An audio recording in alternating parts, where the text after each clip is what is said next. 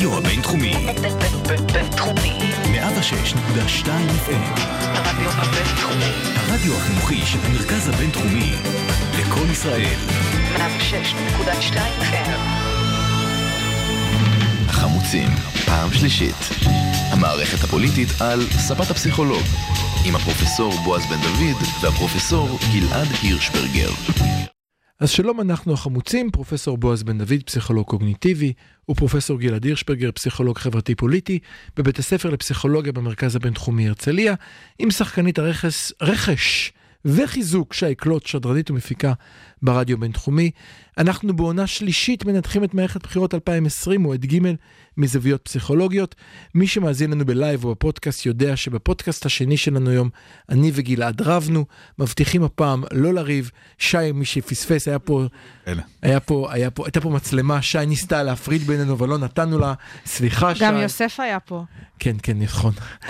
אתם רואים, קוראים דברים נורא מעניינים, חפשו אותנו בפודקאסט, בפו, ב Spotify, iTunes, או סתם בגוגל, יש המון פרקים, אפילו ממועד ב' וממועד א', או הקשיבו לנו בלייב יום שלישי בשעה 2, 106.2 FM.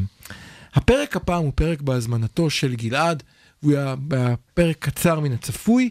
אתה רצית לדבר קצת על מה שקורה באיראן, ועל איך זה קשור למערכת הפוליטית הישראלית. נכון, אז בדרך כלל אנחנו מדברים על דברים uh, מקומיים, כי המנדט שלנו בתוכנית הזאת היא לדבר על uh, בחירות 2020 הפעם, mm-hmm.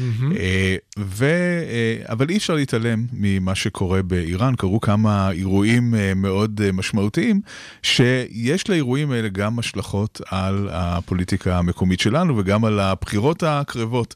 אז אם נסכם בקצרה, יש את החיסול האמריקאי של סולימני, אחרי זה יש פעולת תגמול, יש את המתקפת טילים האיראנית על הבסיסים האמריקאים בעיראק. שבמהלך, ה, שבמהלך המתקפה הזאת קורה דבר מאוד מאוד תמוה, כנראה שסוללת נ"מ איראנית מורידה מטוס אוקראיני. Uh, האיראנים בסופו של דבר מודים שבאמת uh, אחרי שיש סרטון שמראה טיל נכנס לתוך כן, מטוס. כן, כן, אבל זה, זה פשוט, בתור מישהו ששירת בכוחות הנ"מ הישראלים לפני uh, 30 שנה, אני יודע שבדרך כלל בסוללות טילים אין איזה כפתור אדום שבטעות אני נשען עליו עם המרפק ומיירט uh, זה מטוס. מזכיר קצת, אתה זוכר את, את הרקטות שנורו על תל אביב בטעות מעזה, כי מישהו ניקה שם בטעות, ואז אמרו לנו, לא נורא? נכון, אז זה, זה סיפור מאוד מאוד דומה, זאת אומרת, הסיפור הזה ממש של לפני הבטעות שנה.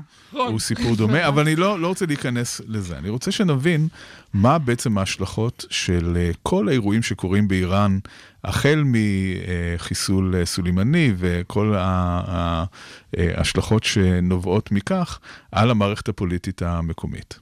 אוקיי. קודם כל, מהשנייה שטראמפ החליט על החיסול הזה, אנחנו uh, רואים שיש ויכוח מאוד גדול, uh, בארצות הברית בעיקר, בין ליברלים וקונסרבטיבים, כאשר קונסרבטיבים אומרים, uh, יופי, כל הכבוד לטראמפ שמחזיר את ההרתעה האמריקאית, והליברלים אומרים, uh, הבן אדם זה מטורף, הוא הולך לגרור אותנו למלחמה. זה הגיע להצבעה בבית התחתון נכון, האמריקאי, נכון. שמונעת ממנו אפשרות. להמשיך. כן, נכון. להמשיך צעדים נוספים. אה, היא לא מונעת, כרגע אה, אנחנו יודעים שהסנאט לא יאשר את זה, זה ברור, יותר אבל- צעד שהוא אה, סמלי. אבל אה, צריך להבין את ה- את הוויכוח הזה, מאיפה הוויכוח הזה, מי צודק, כן? אז מבחינה אה, פסיכולוגית כמובן שאנחנו לא נגיד אה, מי צודק, אבל זה ויכוח קלאסי בין אה, אה, המתח שבין הסלמה והרתעה. אוקיי. כל אירוע כזה, יש לו פוטנציאל כפול. יש לו מצד אחד פוטנציאל ליצור הסלמה. אה, האמריקאים אה, מחסלים את אה, סולימני, בתגובה האיראנים יעשו עוד משהו, והם עשו משהו, ועכשיו אולי הם יעשו עוד כמה דברים שיכול לגרום לאמריקאים אה, אה, להחזיר מנה אחת אפיים. ולצאת מידי וזה, שליטה. וזה יכול אוקיי. לגרום למלחמה שאף אחד לא רוצה בה. אה, למעשה זה מזכיר מאוד את uh, התנאים שהובילו למלחמת העולם הראשונה. מלחמת העולם הראשונה זו דוגמה למלחמה כן. שפרצה כשאף אחד uh, לא רצה בה, ותהליכי ההסלמה הם אלה שבעצם הביאו לפריצתה. מהמם. לעומת זאת, יש את המודל של הרתעה, שאומר כשיש מישהו משוגע בתוך הזירה הפוליטית, ומתנהג בצורה שהיא מאוד אגרסיבית ותוקפנית, הדרך היחידה למנוע ממלחמה לפרוץ היא על ידי אה, הרתעה מאוד מאוד ברורה. ואז הצעד הזה של טראמפ הוא צעד שדווקא יכול אה, להגביל את התוקפנות ואת האלימות בטווח הארוך. וכאן השאלה היא באמת, מהי איראן? אז איראן היא מצד אחד, אה, צריך להגיד את זה בצורה מאוד ברורה, זאת מדינה שהיא מהפכנית בהגדרה שלה. זאת אומרת, היא מדינה שבאידיאולוגיה המאוד בסיסית שלה מייצאת מהפכה. היא לא רק רוצה לשלוט באיראן בדרך המיוחדת שבה היא שולטת, אלא זה משטר שרוצה לייצא את המהפכה שלו, שיש לו מאוויים אימפריאליסטיים. אה, ולכן, למרות שאנחנו לא יודעים בדיוק איך הדברים האלה התגלגלו והתפתחו, יש איזשהו היגיון במה שטראמפ עשה. אנחנו לא אוהבים להגיד את זה, אנחנו לא אוהבים uh, להתייחס לטראמפ בתור mm-hmm. מישהו שמקבל החלטות uh, נכונות הרבה פעמים, אבל uh, צריך לומר בכנות, שבמקום uh, uh, וולטילי ונפיץ כמו המזרח התיכון, מדי פעם לבוא ולהגיד, סטופ, יש גבול, ואנחנו לא ניתן לכל דבר לקרות, ואנחנו לא ניתן אה, לכל מיני גורמים פרו-איראנים אה, לפגוע בשגרירויות אמריקאיות, זה משהו שבהחלט יש בו איזשהו היגיון. אולי אתה אומר אפילו יותר מזה, אתה אומר אולי במקום כזה צריך להראות, אני משוגע, תראו, הנה אני עושה כאלה לגמרי, דברים, לגמרי. גם אני משוגע, אל לגמרי. תתחילו איתי. אחד הדברים המעניינים בכל הסיפור הזה, זה ההתנהגות המאוד מאוד לא צפויה של טראמפ. אה, טראמפ מצד אחד, יום אחד מודיע, אנחנו נסוגים מסוריה.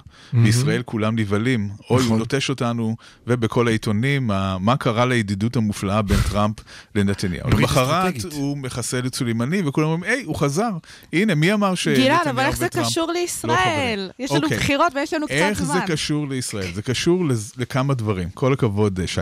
כן, זה קשור קודם כל לזה שנושא הביטחון הופך להיות מרכזי. מה זה כשנושא הופך? הביטחון, כשנושא הביטחון הוא מרכזי, מה זה הופך? לא, זה שם את הנושא הביטחוני הכללי במזרח התיכון. הבנתי אותך. זה רגע, כמו שאנחנו מופתעים. שטראמפ לא צפוי, אז... לא, לא, יש כאן כמה, יש כאן. כמה דברים. אני מכיר קודם אותו. כל, טראמפ חוזר, טראמפ חוזר לזרועות נתניהו. זה דבר אחד שמאוד מאוד תורם מאוד לקמפיין של נכון, נתניהו. נכון. דבר שני, לא, זה לא רק הנושא הביטחוני הפלסטיני שהוא קטן יותר, אלא הנושא המהותי ביותר האיראני חוזר למרכז הבמה, כשהרבה מאוד ישראלים מסתכלים מהצד ואומרים, יופי, ארצות הברית החיים בצד עצמם, שלנו, החיים עצמם, זה הטענה הרגילה בצד שלך. שלנו, ו- אם כן, מדברים נכון, על איראן, צריך אה, לחשוב על החיים אה, עצמם. אז לא נורא שיש לנו ראש ממשלה גנב, שקרן, נניח אם אתה מאמין לזה. עדיף שיהיה לי אחד כזה, ואני אמשיך לחיות ולשמור על החיים. קודם כל, אני לא אמרתי שאני מעדיף שיהיה אחד כזה, לא, אמרתי ש... התפיסה, התפיסה. אמרתי שהתפיסה כן, הכללית, כן, נכון, כן, של כן, הרבה כן. מאוד אנשים היא כזאת. כן. זה מה שהתכוונתי, זה- נכון, הטענה נכון. הרגילה שלך, שמעלים את הפחד הקיומי, כן. אנשים מוותרים על הדברים הסימבוליים, כמו שאתה קורא להם, שזה שיהיה צדק, שלא יגנבו, שלא יהיו מושחתים. לא, זה לא הדברים קודם הסימבוליים, לא חשוב.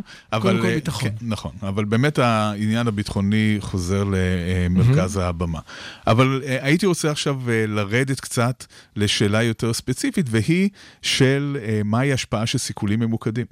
וכאן דווקא אה, הפרובוסט לשעבר של הבינתחומי עשה כמה מחקרים על ההשפעה של סיכולים ממוקדים, ומראה שסיכולים ממוקדים נוט, נוטים דווקא ליצור תהליך של הסלמה. וכאן אנחנו נצטרך לחיות ולחכות ולראות אה, האם במקרה הזה החיסול של סולימני ייצור הסלמה או הרתעה.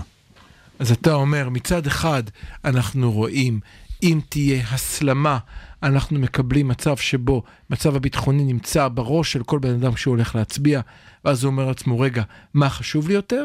מצד שני, אם, זה, אם טראמפ, בהפוך על הפוך, אם טראמפ הצליח לעשות רגיעה במזרח התיכון, יש פנאי בחדשות לדבר על חסינות ועל uh, ילדיו. כן, אבל גם אה, הוא יקבל הרבה קרדיט על זה. הוא יקבל הרבה קרדיט על זה שהוא השיג הרתעה, זה גם ישפיע על הבחירות בארצות הברית וגם אה, יכול להשפיע על הבחירות כאן בארץ. אז אנחנו היינו בפינה קצרה, כמו שהבטחנו, שבניסיון לחשוב כיצד המתרחש באיראן משפיע על ישראל. בכלל עוד לא הספקנו לדבר על המחאה שיש היום באיראן של התושבים נגד המשטר, ולא דיברנו על מגזיט. ולא נכון. דיברנו על, על מצב החריג שקורה היום בממלכה המאוחדת, שוויתרה עלינו לצערנו לפני איקס שנים, ואנחנו כאן ניפרד מכם. תודה לכם, אנחנו החמוצים, פרופסור גלעד הירשברגר, פסיכולוג חברתי-פוליטי, פרופסור בועז בן דוד, פסיכולוג קוגניטיבי, ושי קלוט, מפיקה ושדרנית ברדיו הבינתחומי.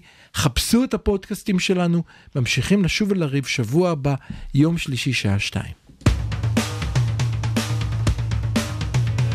כבר לא כל כך צעיר, יותר מחמישים, והוא עובר זמנים קשים. נלחם עם השכן העצבני על החצר. כל אחד אומר אמות, אבל איתך אני לא מדבר. הוא לגמרי לא שקט, חי על הקצה, אף פעם לא יודע מה הוא בעצם רוצה. מקלל ומתנצל, משתולל ומתקפל, הוא בוכה לבד בלילה כשאף אחד לא מסתכל. קם כל בוקר ורואה שהלילה מתמשך, לא זוכר מאיפה בא, ועכשיו לאן ילך? מתהפך מצד אל צד, קרוע מבפנים, מבולבל ומפוצל, הוא חי על כדורים. אין לו זמן לשבת, לאכול כמו בן אדם, את הכל הוא שם בפיתה, בכביש לפני כולם, עוקף מהימין, אחר כך שובר לשמאל, היה רוצה להתיישר, אבל כבר לא ממש יכול.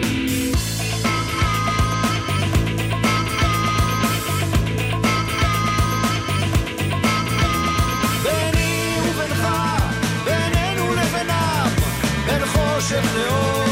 בין יבשה לים, בין קודש לחול,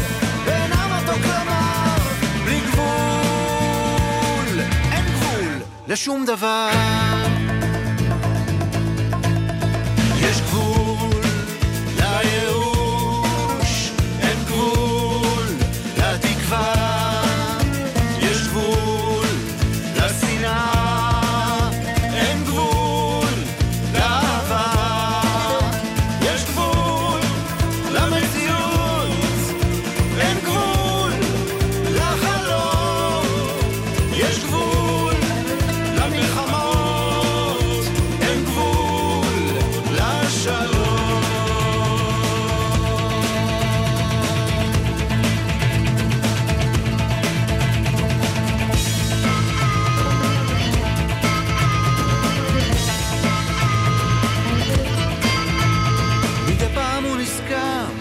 איך כשהיה צעיר, היה חלום, הייתה תקווה, באופק הבהיר, אבל עכשיו הוא רואה עננים של חרדה, והוא רץ מיד הביתה אחרי העבודה.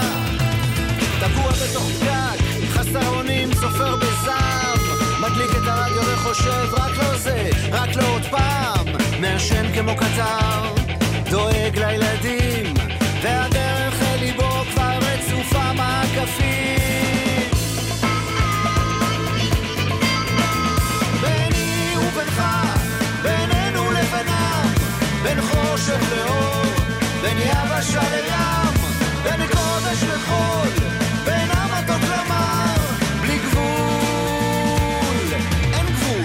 לשום דבר.